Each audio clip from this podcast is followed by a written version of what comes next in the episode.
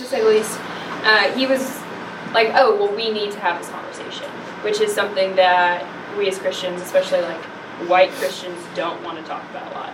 Um, just because of guilt and because of like, oh, well, I personally didn't do X, Y, Z, but the conversation still needs to happen.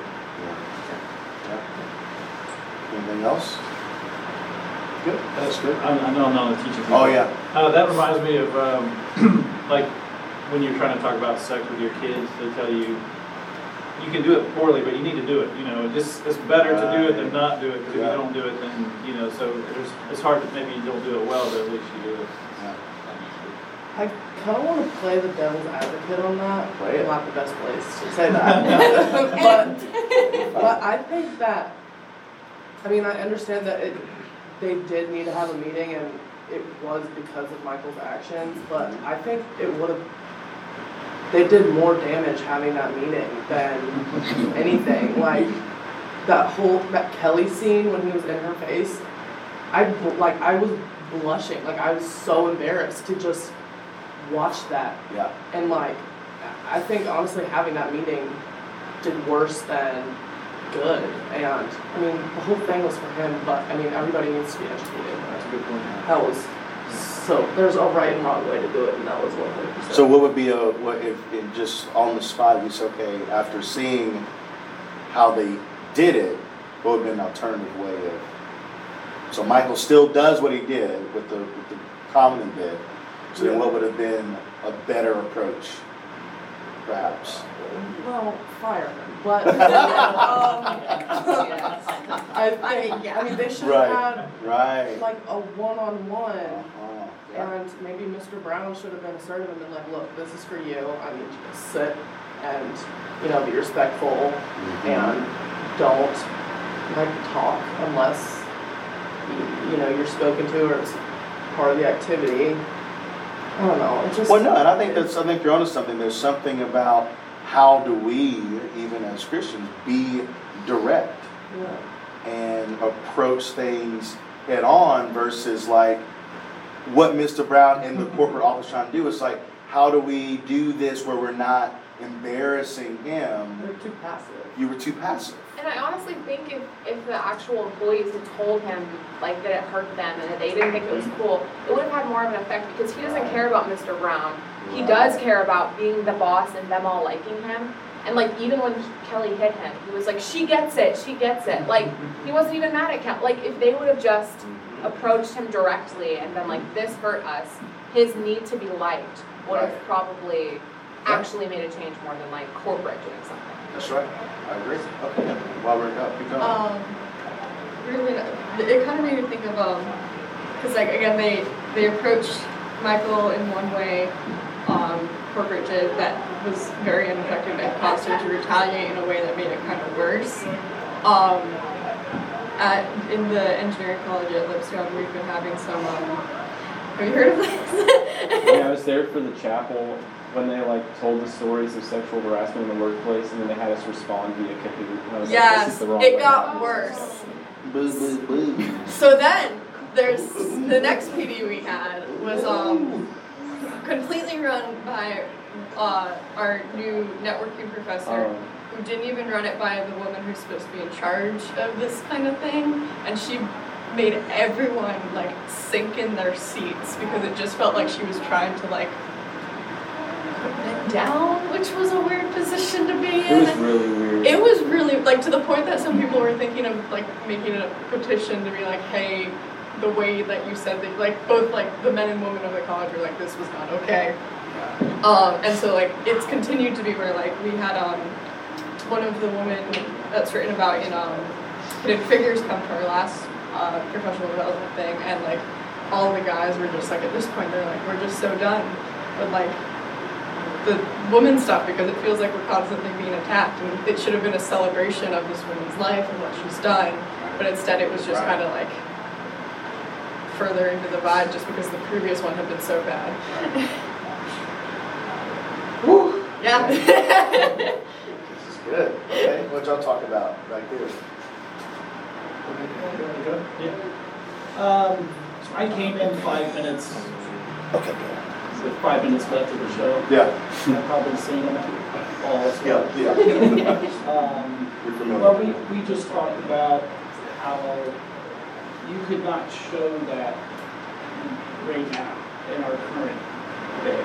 And that was what, five, seven years ago? Yeah. And it just shows how our society has really changed to where we're too on edge about everything.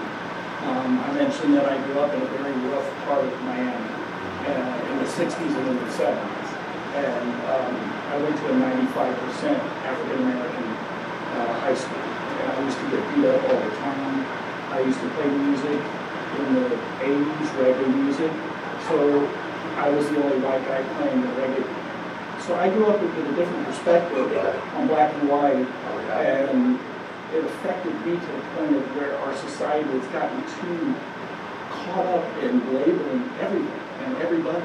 And we need to, we need to go back to, and we will, because everything is cyclical. And in my opinion, we have to just chill out and, and just love each other, Yeah. because we're all the same in God's eyes. Yeah, and, um, Go ahead. One thought I had, just with the discussion that we had with our groups, is, um, you know, HR just wanted his signature. And that guy, Mr. Brown, obviously just, I just need you to sign this page. It doesn't matter if you learn anything or not. Just say, and so there are ways of approaching this issue where everybody just wants you to say the right thing, but deep down, there's still a lot of racism that, that exists, but we have to put this veneer of it, it doesn't exist. And so that's a tension, I think. The way I kind of interpreted that was they were trying to get his signature so that next time if something came up, it would be like, well, we held you accountable for this, you signed this thing, now we're gonna let you go kind of a thing. Yeah. Which would still be kind of sweeping the issue under the rug instead of trying to deal with it. So say over here. Um, so yeah, we talked about how the one, the one sliver of a hope of a lesson that anybody may have absorbed in that was that, um, in the meeting that they had was when Michael said, like, I'm colorblind or something, I don't see color, and Mr. Brown, um, said, well, actually, like, ignorance, you know, um, creates ignorance, yeah, and like, um, if you don't see color, then like you don't see the value and uh, diversity, and I think that's so true. Um, we can't reduce so many beautiful, colorful cultures to one level, and I mean I think that was one of the most important things, but there's just so so many things wrong. And I just think if they stood up to him, like throughout the whole series, they're so passive when he acts out and does inappropriate things, and nobody says anything. And I think that's another thing that's wrong with our culture is now more and more people are beginning to and like not tolerate that, and I think we- we need to continue to not tolerate it. I think the one like redeeming quality of that episode was so like they were, the reason they brought in HR was because Michael did like the Chris Rock bit and it was Mhm. inappropriate. Mhm. But then later in the episode when he's running diversity training, um, he's wearing Martin Luther King Jr. and he goes out and he's like, oh like Chris Rock does this great bit about how like Martin Luther King Jr. streets are like super dangerous and then he's like, oh well I'm not, I'm not gonna do it, but it's a good one. Um, and like I mean I've watched The Office too many times and I've Yes. never noticed that. Right, yeah. Um, but like he like so if he if anyone learned anything from that, Michael actually like did get something out of it because he knew that it would have been inappropriate to do that, and so he chose not to.